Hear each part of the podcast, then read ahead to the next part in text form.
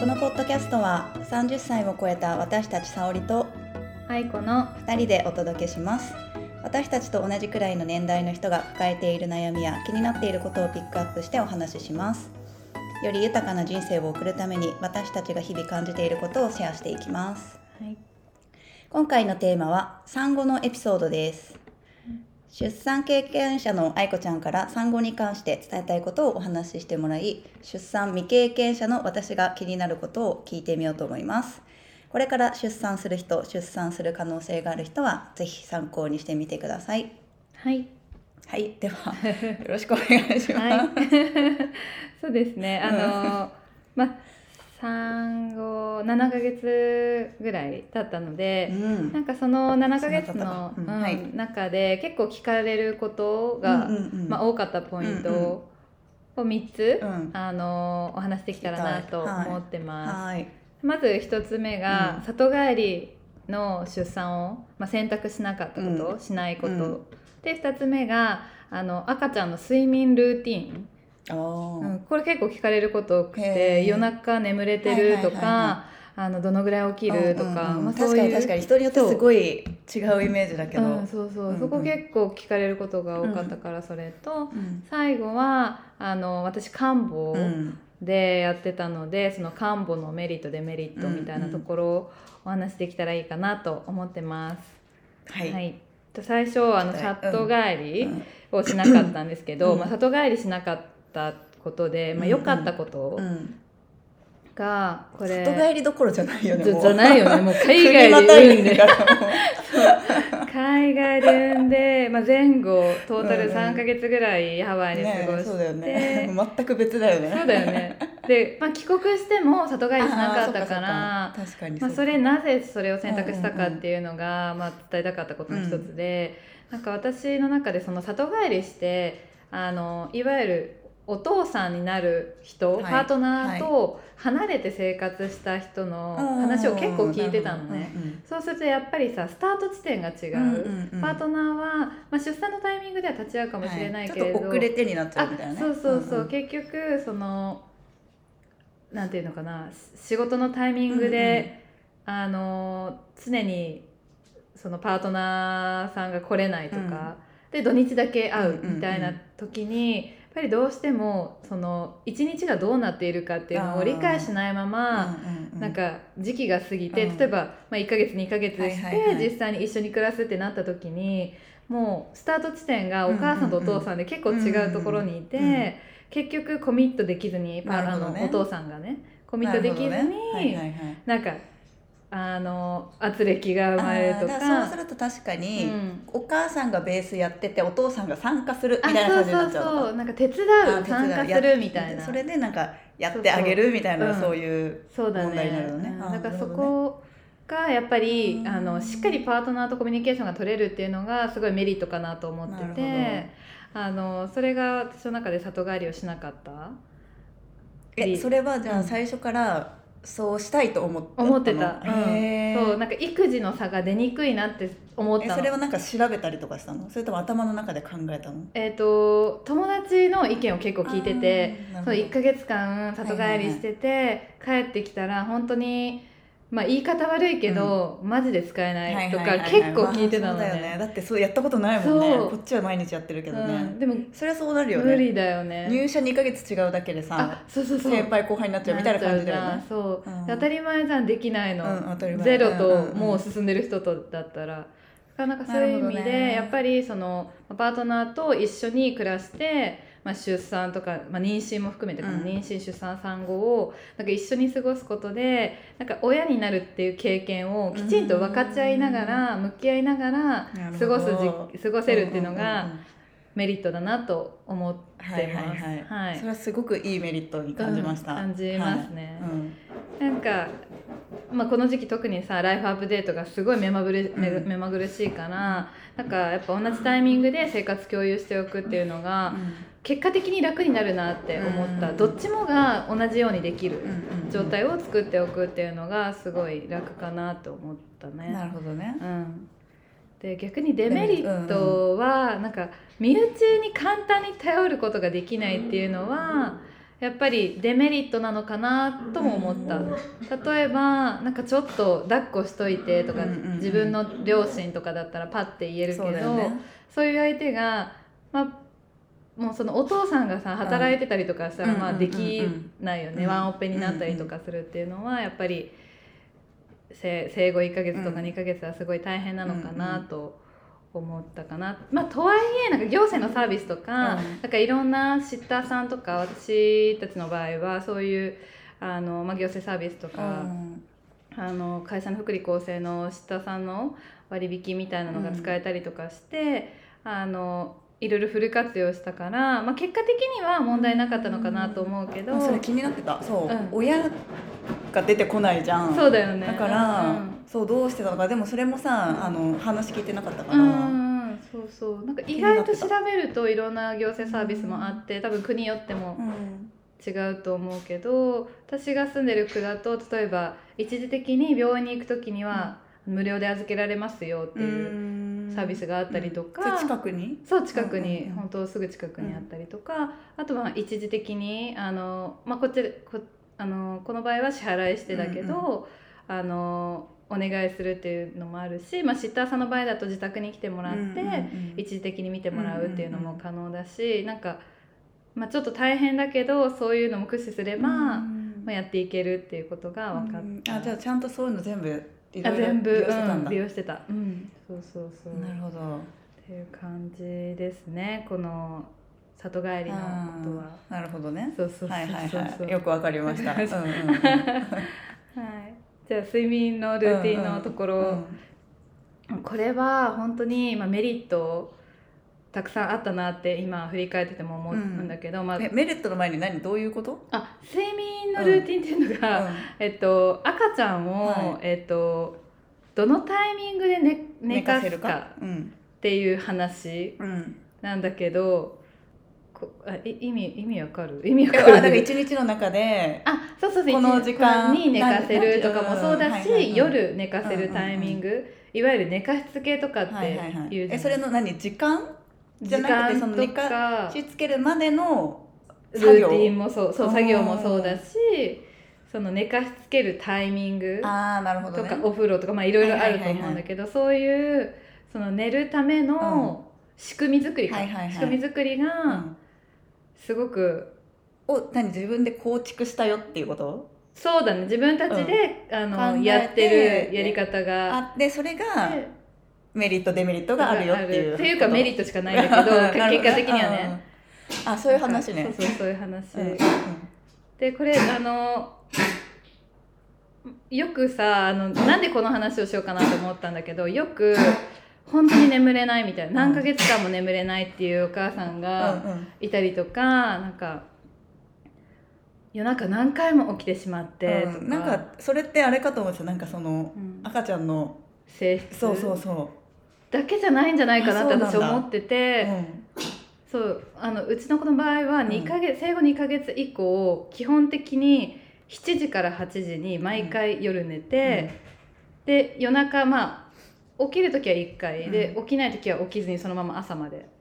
っていうのがもうずずっっとで夜泣き1回もないし、その夜になんかさあこれから寝かしつけで大変だ何時間も使うみたいなことがないのね、うんうんうん。それってすごい親にとっても。えめちゃめちゃそう。それ一番大事じゃない？そう。だからうん。私結構ネットフリックスとか見てるんだけどね。普通の生活してるよね。普通の生活してるじゃん、うん。えなんでそんな見てんの？ってそう言われたんだけど、夜普通寝てるの。だから夜この8時からは自分の時間だ。あにエピソードは見られるなうん。みたいな、あじゃあそれは、うん。そっか赤ちゃんの性質だけじゃなくてでなんかそのルーティン睡眠のルーティンによってできるんじゃできることなんじゃないかなって私は思ってて、うんうんこれを言いたいなと思うのね、うんうんうん。やっぱりそのそれをやることによって、うん。まあ、メリット3つあるなと思ったんだけど、う一つがすごい気になってきたから早く言ってほしい。言うね言うね。赤ちゃんがうん。この時間に寝るんだっていうことをまず理解するはいことができると思うのね、うんうんこの時間に寝るんだよって教えることができるって思ってるのが一つ、うん。で2つ目があのまあ、結局寝つきが良くなるとか安心して眠れるのもう寝るのがこのタイミングなんだって分かってるから夜中に起きなくなったり寝かしつけに時間がかからなくなる、ああなるほどね。そうそう何時間もかけて寝かしつけ赤ちゃんも自分の仕事がもう分かってるって感じだよね。そうそうそう分かってるってね。であごめんさっき言ったかな。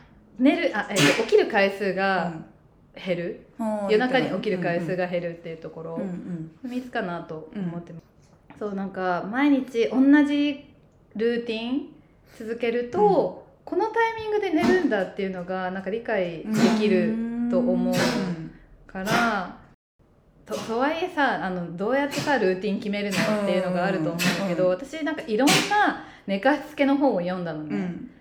でこれでなんか月齢に応じてなんかこういう風に、まあ、寝かすといいよとかっていうのがあるから、それをまあベースにやっていったっていう感じなんだけど試行錯誤しながら。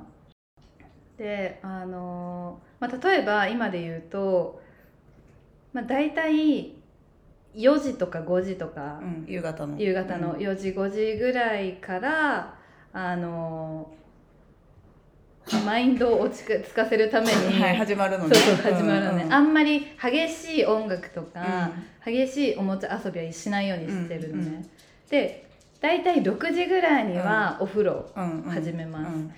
で6時半ぐらいには、まあ、お風呂上がってうん。保湿うんとかなんかいろいろケアして寝るんだよっていうような準備整えうん。て、そっからあの眠たくなさそうだったら、暗めのお部屋にして、なんか本を読んだりとか、なんかゴロゴロしたりとか、あのマインドを落ち着かせるような方向で、あのゆったり過ごして、で、えっと、7時頃から、じゃあそろそろ寝るよって言って、真っ暗な状態にして、あの寝る時に例えばホワイトノイズだったりとか、音楽、うん。あのおり落ち着くようなオルゴールの音楽とかを流しながらおやすみっていうような形で寝かせるっていう。まあこういうルーティンがあるんだけどね。うんうん。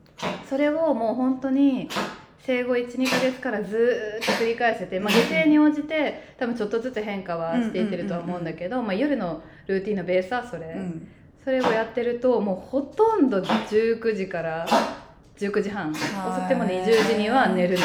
えそれ最初に始めた最初はちょっと戸惑いみたいなの？めちゃくちゃ戸惑いあった。うなんえ急に何？されるの？みたいなだから結構最初は泣いたの。あー。そう。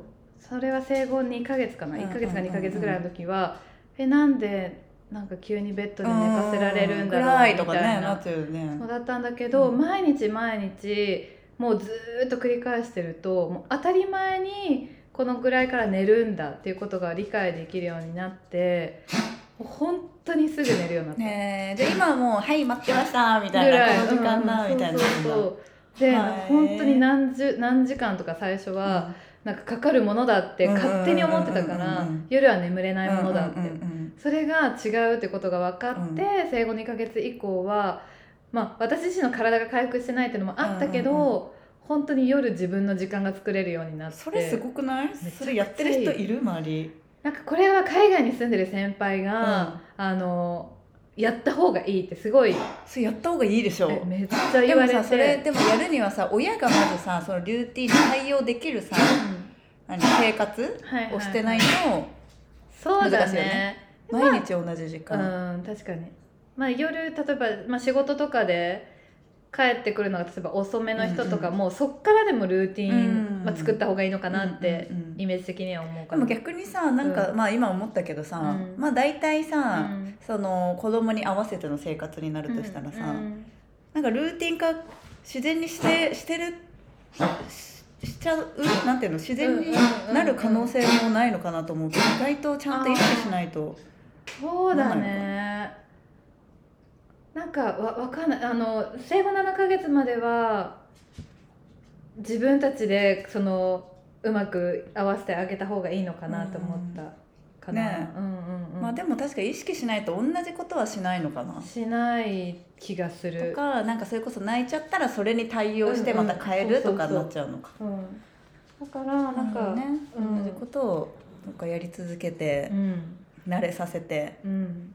っていうのはすごい良かったかな。だからあんまりデメリットがなくてまあ最初それこそあの理解してもらうまでが、その睡眠時間をね、理解してもらうまでは結構根気が必要だった。強制だもんね。そうに近いから、今日これから寝るんだよおやすみっていうのが理解できないじゃない、そうそれがだんだんあ暗くなったなとかさ、うんうん知ってる流れになるからねそうそうそうそう。きっとね。うん。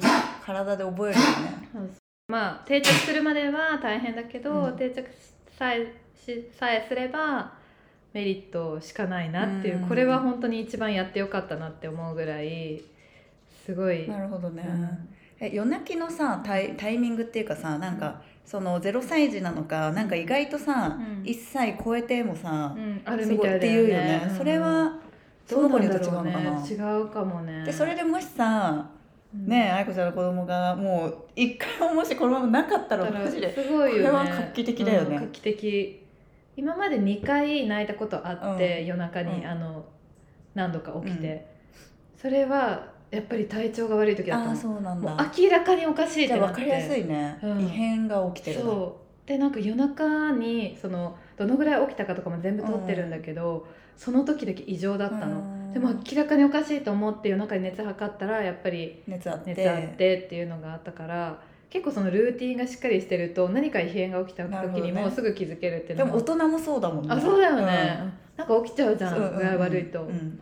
ていうのがあった。なるほど、ね、もし今のところ、まあ、もうすぐ8ヶ月だけど、うん。これまで1回もないあそのイレギュラー以外は1回もないから、これがね続けばすごくない、ちょっと気になる。気になるね。うんまたと報告してほしい。研究の 結果を。研究結果を。1, 1歳とか1歳半になってねまたシェアしたいと思います。うんうんうんすごい。はい、で最後、うん。あのまあ漢母母乳はいはい。はいですね、はい。完全母乳のこと漢母って言うんですけど、あのまあ、完全母乳でいるいやってきたんですけどメリットとしてはねあのね赤ちゃん側まず言うとあの免疫力が赤ちゃんはメリットしかなさそう。うんね、もらえるとかうん。なんかいろいろあるみたい、うんなん。かこれは私調べたんだけど、うん。なんか安心感を得られるとか、うん密着してるから、なんか赤ちゃん側のメリットいろいろあるらしいけど、まあこれは一旦あの置いといて。置いといて。うんうん。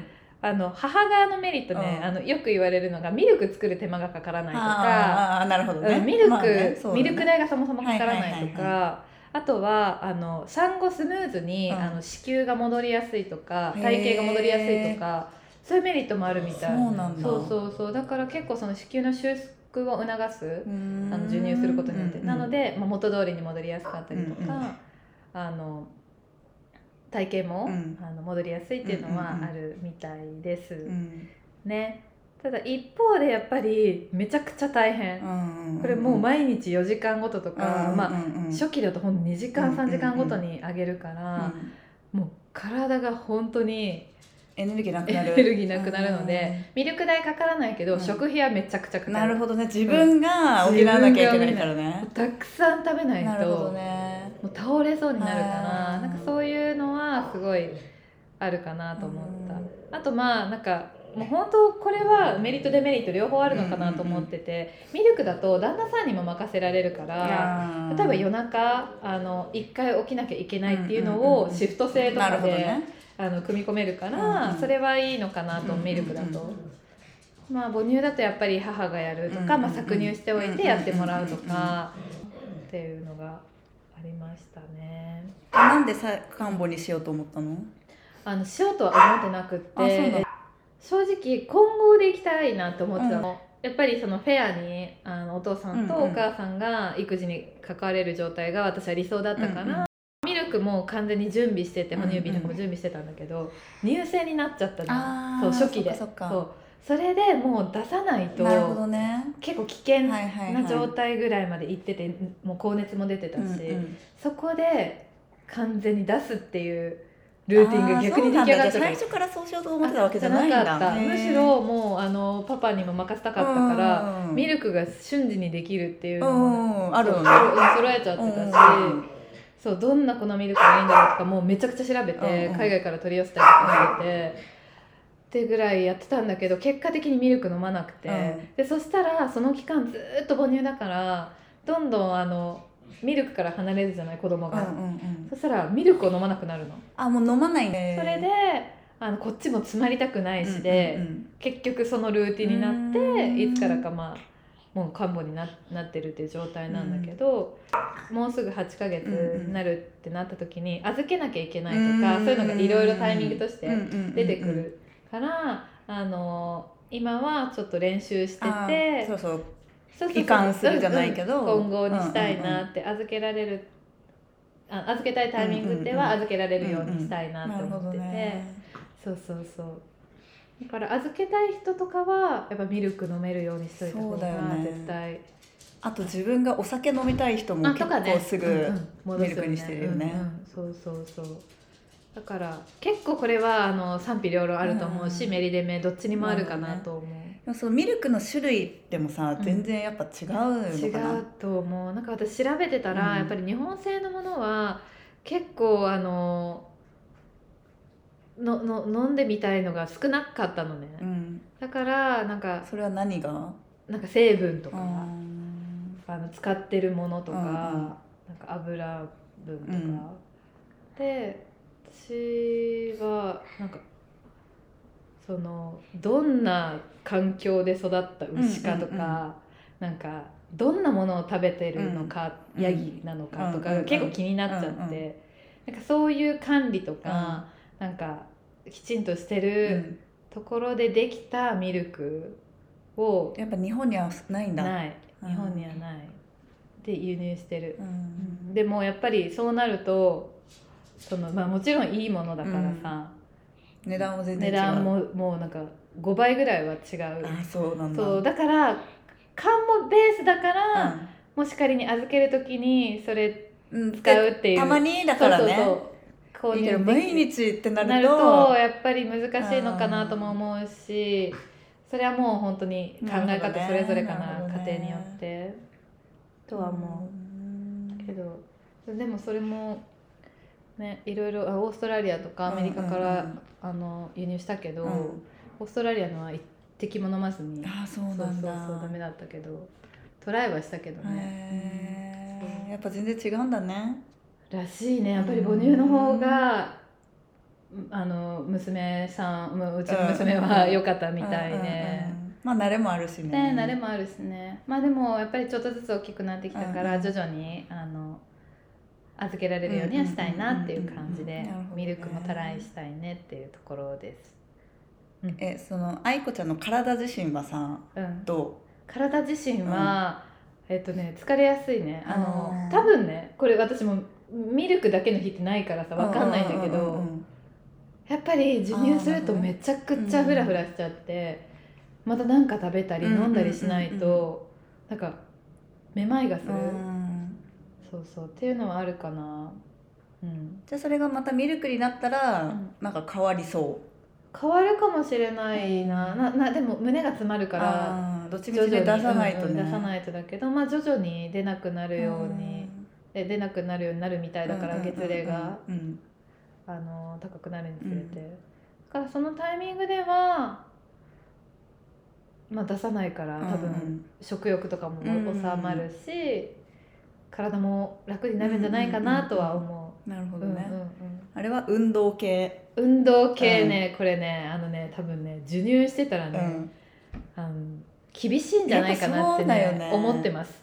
もうこれ7ヶ月8ヶ月経って、うん最近ねとはいえ体力作りしなきゃと思って、うんうんうんうん。まあ、ヨガはあの週うんう12ん。ぐらいはあの1時間うん。レッスン通ったりとかやってるんだけど、でもそれも結構怖い。うん。うん体力的にというよりも、まあ、それは全全身的に怖いっていうのは一つあって、あとランニングとかずっと私やってたじゃん。うんあのもともと42キロとか走ってたけうんど、うんうん。今1キロちょっとしか走れない。あーそれは何？何がえもうね何？どうどうだ胸ねも痛いし、足も痛いし痛いしもうなんか苦しい。苦しいし、うん。なんかもう内臓が動くのがもう気持ち悪いみたいな、へだから全部違うね。ーそれは何だろう？その、うん。何？母乳あげてるっていうのもあるしそれとももうそれもあるかもしれないけど、それもあって疲れやすいっていうのもあるかもしれないし、もう今思ってるのは新しい体の自分だって思ってる、うんうんだから新しい体の人間が、うんうんうん、また新しいこと始めてみますみたいな。始めてみますって感じだからもう前のことはちょっと忘れてる今は、えでもさ、なんか人によってはこう戻ってる人いるじゃん。割と早めに、うん。あれはどういうこれはね戻ってないと思う。戻ってはない、うん。これはねあのね戻ってないと思う。あの私の友達も同じタイミングでうん。出産、ちょっと1か月前ぐらいかな、うん。出産してその子も本当にすごいもうゴリゴリヨガアーサナめちゃくちゃ取ってた人だけど、新しい体で今も取ってるって言ってた、あそうなんだ、うん。その子も看護かな。うん。で復帰はしてるし、うん。もう本当結構いろいろピンチャとかもね、やもうやれる状態にはなってるけど、それでもゼロからのスタート。感覚とは違う違うって感じ。だからすっごいわかるなと思って、どね。もしかしたらカンボ勢の方が戻るのは遅いかもしれない。それはさなんかそう、うん。私も今その体を動かす仕事をしてるからうんうんさ、うん。なんかそこを戻ってもらわないとさ確かに。でも戻るって思ってたらうん。苦しいかも、なるほどね。でもなんかさ、うん。なんだろう戻るすぐ戻るよって言ってくれる人いるんだよね。いるね。その出産経験した人で、うんうんうんうん。